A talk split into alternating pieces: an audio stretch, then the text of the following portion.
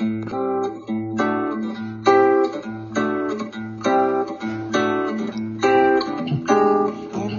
込んだ君を起こして月を見よう。こんな綺麗な月は生まれて初めて。天囲碁六段の橋井くんです。はい、お願いします。いや、暑いですね。どうしてます？会社、クールビズ。うん、クールビズだね。もう、まあ、ネクタイはもうしてないけどね。囲碁の将棋とかでさ、着物着るやん。あれはクールビズとかないよね。うん、うん、ないし、基本的には、ね、みんな、スーツでもネクタイしてるよね。なんでか。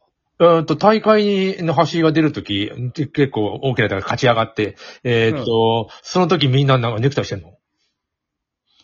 いや、アマの大会とかはもうほとんどみんなラフな格好してるよ。ポロシャツとか。ああ、そうなんだ。もうそこであえて、センス持って着物で現れたら。おってなる。うん、センスはみんな持ってる。あ、センスは持ってる。うん。和装はいる？和装はいないね。いや、もうそろそろ和装にしよう。うん、でも今ね、本当に大会っていうのが、本当に今年はあるかどうかわからないけど、コロナでやっぱり、うん、2年ぐらいないんだ。まあ、今、再開しだしたところぐらいかな。いや、2年なかったの。アマってさ、一番になると何か賞金が出たりするの？いやいや、賞金は多分出ないと思うけど、まあまあ、称号だね。アマ名人とか、アマ本因坊とかっていう。あ、アマ本因坊。いや、アマ本因坊になったことある？なったことない。そんなんて、もうはるか、もうプロに近い人だもんね。ああ、そうか。六段とかでも、その本因坊はなかなか遠いんだ。遠い。多分ね、冷静に見たら、うん。どれぐらいなんだろう。うん。わからないけど、今、おそらく、囲碁人口で200万人とか、250万人とかいてるけど、上位の1万人ぐらいに入ってたらいい方かもしれないね。これをさ、例えば、会社をもう、会社引退して、もう、囲碁1日7時間ぐらいやってたらいける？結構。どう？いやいや、無理、多分。ああ、そんなもんなんだ。時間じゃないんだ。実力ってね、自分ではそんなに変わってないと思うけど、冷静に見たら、やっぱりアマチュアの自分でも、一番強かったのってやっぱり20代なんだ。あ、そうなの。それにまた戻るというか、でも20代も一応仕事してたりしてたもんね。もちろん。うん、でもね、プロも、やっぱり25ぐらいが、いわゆる、一番、ピークというか、うん、なんだよね、おそらく。だから、藤井君なんかはまだ19とかだから、これからまだ強くなるんだけど、25前後がおそらく、ピークで、で、アマチュアはそこまではっきりと出てこないんだけど、でも今、自分で振り返ってみても、やっぱり20代がおそらく一番強かった。うん、僕、一応文章は専門家でやってるんだけども、うん、面白いんだよ。詩はやっぱりね、10代、短歌とか、はいはい、結構いい感じでいって、で、うん、短編あるじゃん、うん、100ページとか50ページぐらい、うん、まあ、20ページとか。あれやっぱりね、20代とか30代書きやすいんだよね。あで、だんだんね、なんていうの、長いやつがね、書けるようになってくるんだよ。ああ、それはあれだね。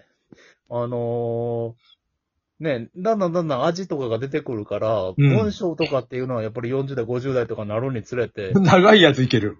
うん、長いのがいけると思うけど、勝負事に関して言ったら、囲碁将棋とかに限らず、まあもちろん、体力のやつなんかね、陸上とか長いのも絶対若い方が間違いなく強いし。いるんだけど、なんていうの、頭の構造が変わるような気がするんだよ、年齢によって。うん。で、短いのは、もちろん書けるよ、長いも書ける。でもね、短いので、感動なのかな。なんかとにかく頭の構造がね、年齢によって変わる感じはあるわ。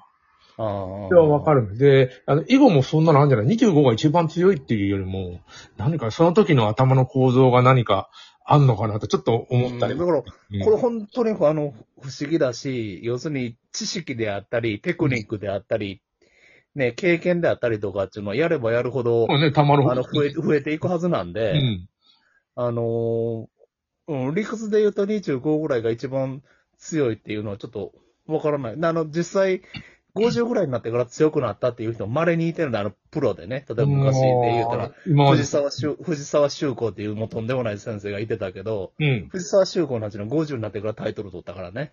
なんかその人の頭の中で何か起こってて、うん、それが、いや、なんとなくわかりやすい25が一番強いって今言ってるけど、年齢じゃないのかもしれないね。なんか向いてる、なんて頭の発想というか。うん。小説でもそうだから、そう。だから、あるのかな。うん。だから一番不思議なのは、例えば、羽生さんとかが7巻、8巻取ったのって、おそらく26、7だった。若い時だよね。うん。うん。で、その時よりも今の方が弱いと思えないんだけど、うん、でも明らかに、27、8の時の羽生さんの方が強いね、今よりも。本人は何か言ってるそのことについて。いや、本人は言ってない。やっぱり、ね、今が一番強いと思いたいっていうふうなことだと思うけど。まあ、そうだ、勝負師だし。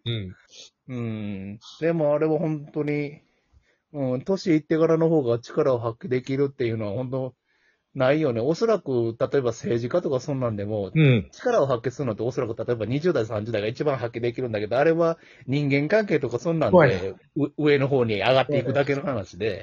でも調整っていうのがあって、だんだん人脈も増えてきて、それをなんか操るっていうのは年取った方が有利になるに決まってて、あの商売。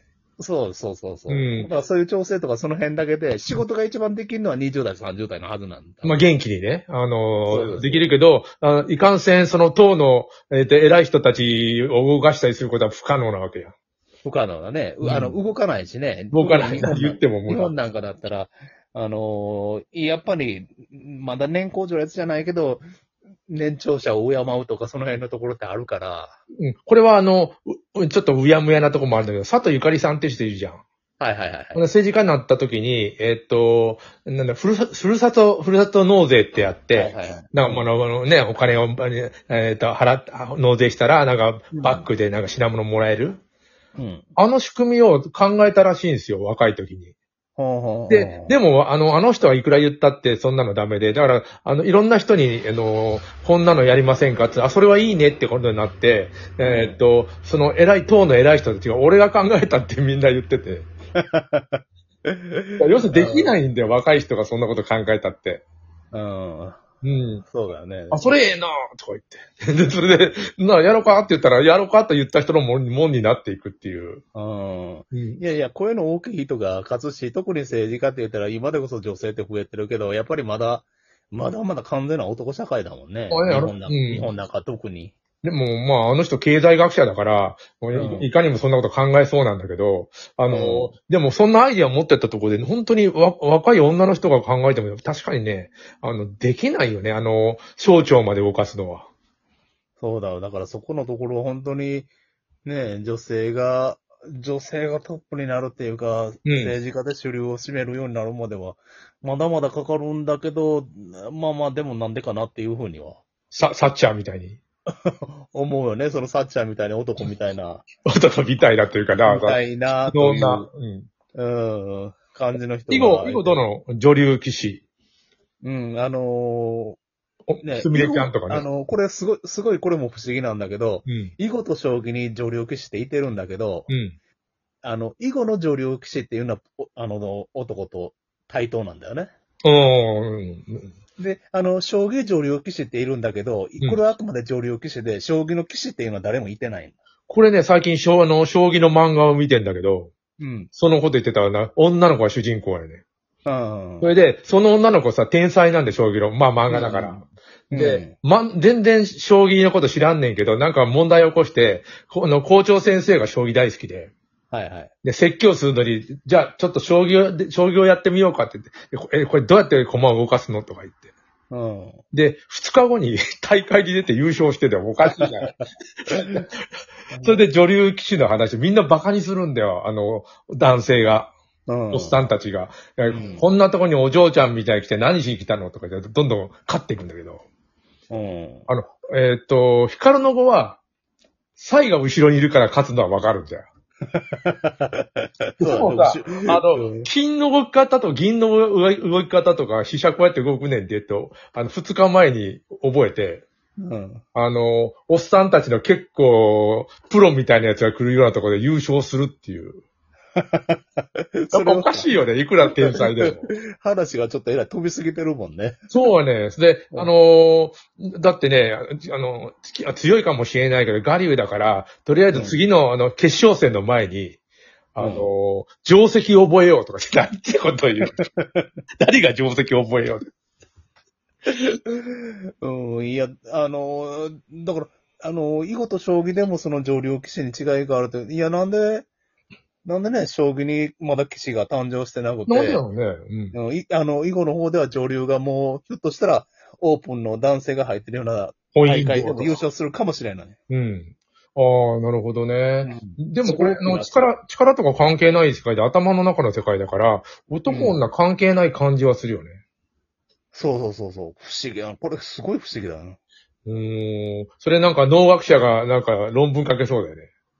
いやいや、多分ね、それ調べてる人がいてると思うよ。囲碁と将棋のゲームの特性とか。うん。